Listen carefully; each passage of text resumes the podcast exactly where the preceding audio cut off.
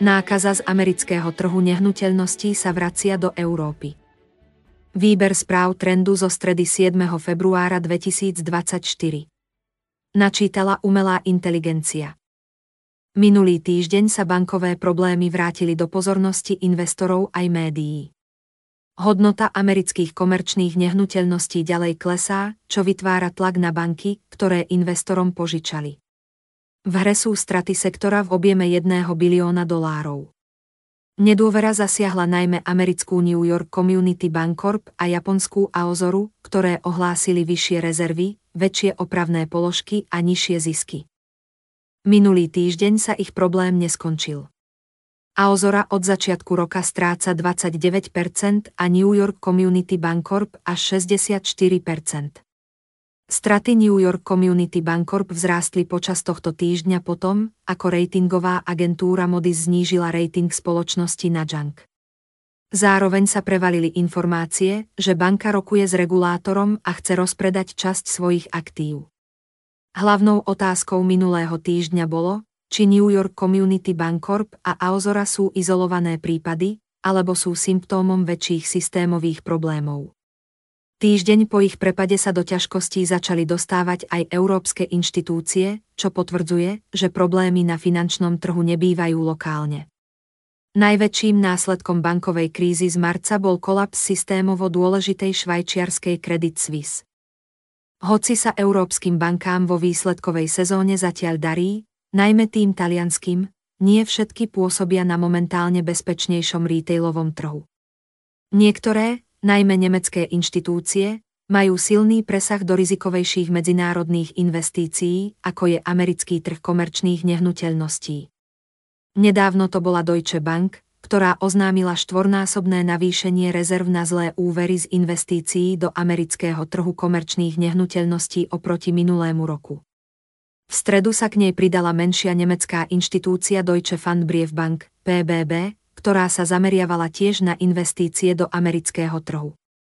Banka si vyčlenila ďalšie rezervy na zlé úvery, keďže podľa nej prebiehajú najväčšie otrasy na realitnom trhu od čias globálnej finančnej krízy z roku 2008.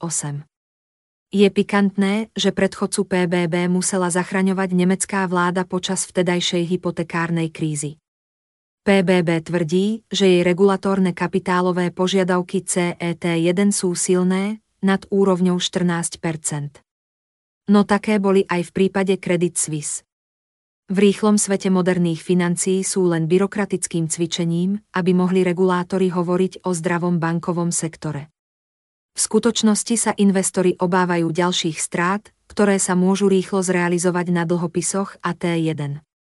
Kým akcie PBB padajú v stredu iba o vyše 5% od marcovej bankovej krízy sú nižšie už o polovicu.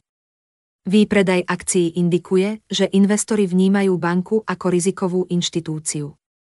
Vo väčšom ohrození ako akcionári sú však vlastníci konvertibilných dlhopisov a T1. V prípade, že banka skrachuje, dlhopisy a T1 sa pretransformujú do akcií. Z vlastníkov výnosných dlhopisov sa stanú vlastníci bezcených akcií. Podobne, ako sa to stalo v prípade Credit Suisse. Nikto nechce čeliť takémuto osudu a tak dlhopisy radšej predáva nehľadiac na vysoké straty.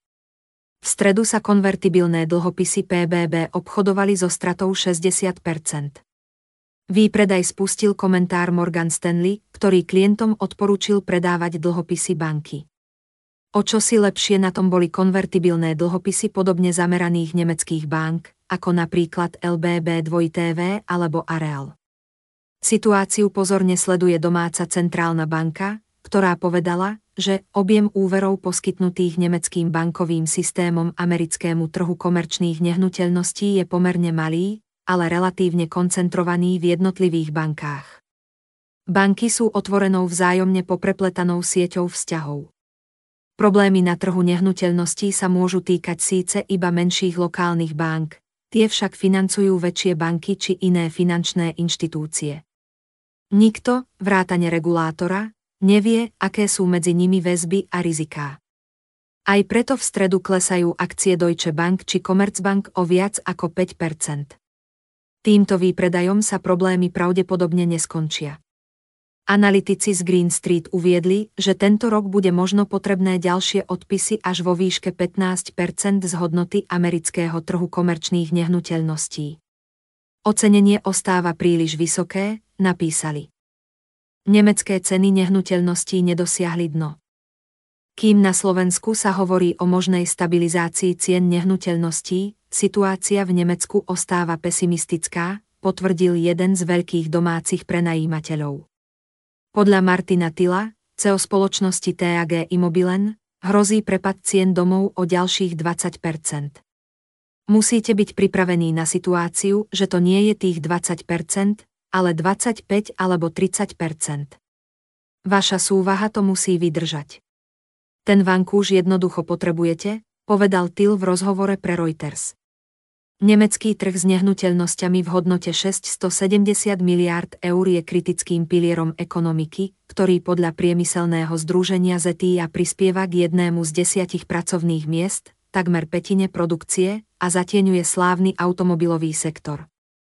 Obavy o ďalší pokles cien naznačujú, že vyhliadky nemeckej ekonomiky sa môžu ďalej zhoršiť, pokiaľ sa situácia na trhu nehnuteľností nestabilizuje.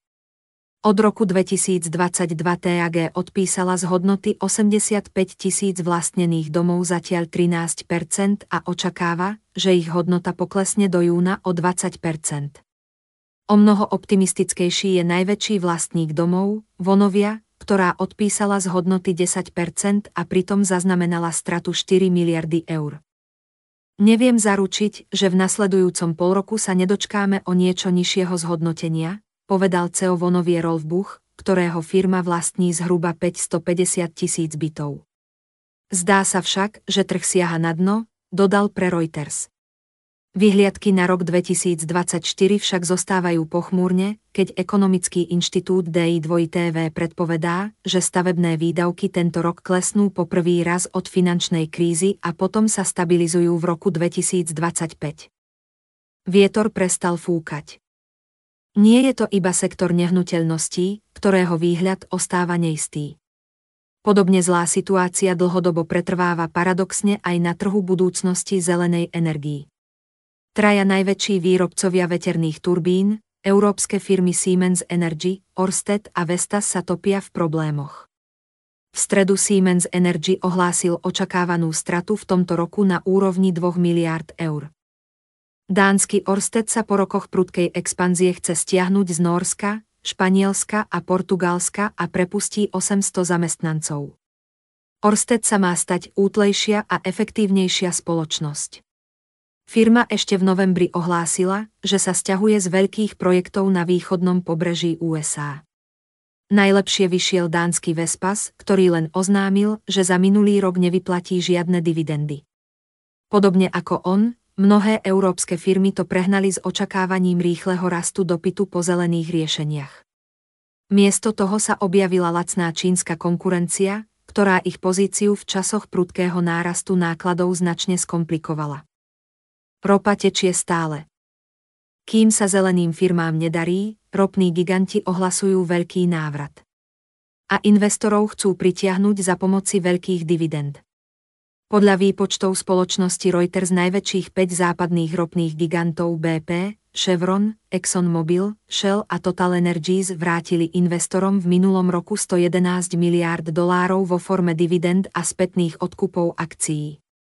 Podobnú čiastku vyplatili aj v roku 2022, keď cena ropy prudko vzrástla po útoku Ruska na Ukrajinu. V roku 2022 však dosiahli zisk 196 miliárd dolárov, v minulom roku iba 123 miliárd. Napriek tomu vrátili investorom takmer rovnakú sumu. Za poslednú dekádu podiel energetického sektora v indexe SP500 skolaboval zo 14% na 4%. Nezáujem investorov by mala zmeniť nová stratégia ropných gigantov založená na predvídateľnosti výplat ziskov v časoch, keď je neisté investovať väčšie prostriedky do rozvoja novej infraštruktúry. Preto investujú iba nutné minimum, čo bude mať svoje následky. Ideálny čas na IPO Napriek obavám o trhu nehnuteľností, investičných bank a zelenej energie situácia na akciovom trhu ostáva euforická. Akcie rozvinutých trhov dosahujú nové historické rekordy. To je ideálny čas na vstup na burzu. V stredu túto príležitosť využilo Grécko, keď domáca vláda predala 30% akcií aténskeho letiska. Cena aténskeho medzinárodného letiska počas prvého obchodného dňa poskočila o 15% od ceny IPO. Štát na predaj zinkasoval 785 miliónov eur a ďalej podporil záujem o stále lacné grécke akcie napriek ich významnému rastu počas posledného roka. Grécka akcie sa v poslednom roku v reálnom vyjadrení stali najvýkonnejším akciovým indexom na svete. Ideálnym spôsobom, ako zaplátať finančnú dieru aj na Slovensku by bola ďalšia privatizácia štátnych podnikov. K tomu však treba sfunkčniť Bratislavskú akciovú burzu a najmä primeť vládu k uvažovaniu o podobnom kroku. Pri trajektórii slovenských financií sa vláda veľkej privatizácii v budúcnosti len sotva vyhne. Otázne ale bude, aký veľký záujem investorov sa nazbiera v situácii, keď vláda bude mať problém vôbec s prefinancovaním svojho dlhu.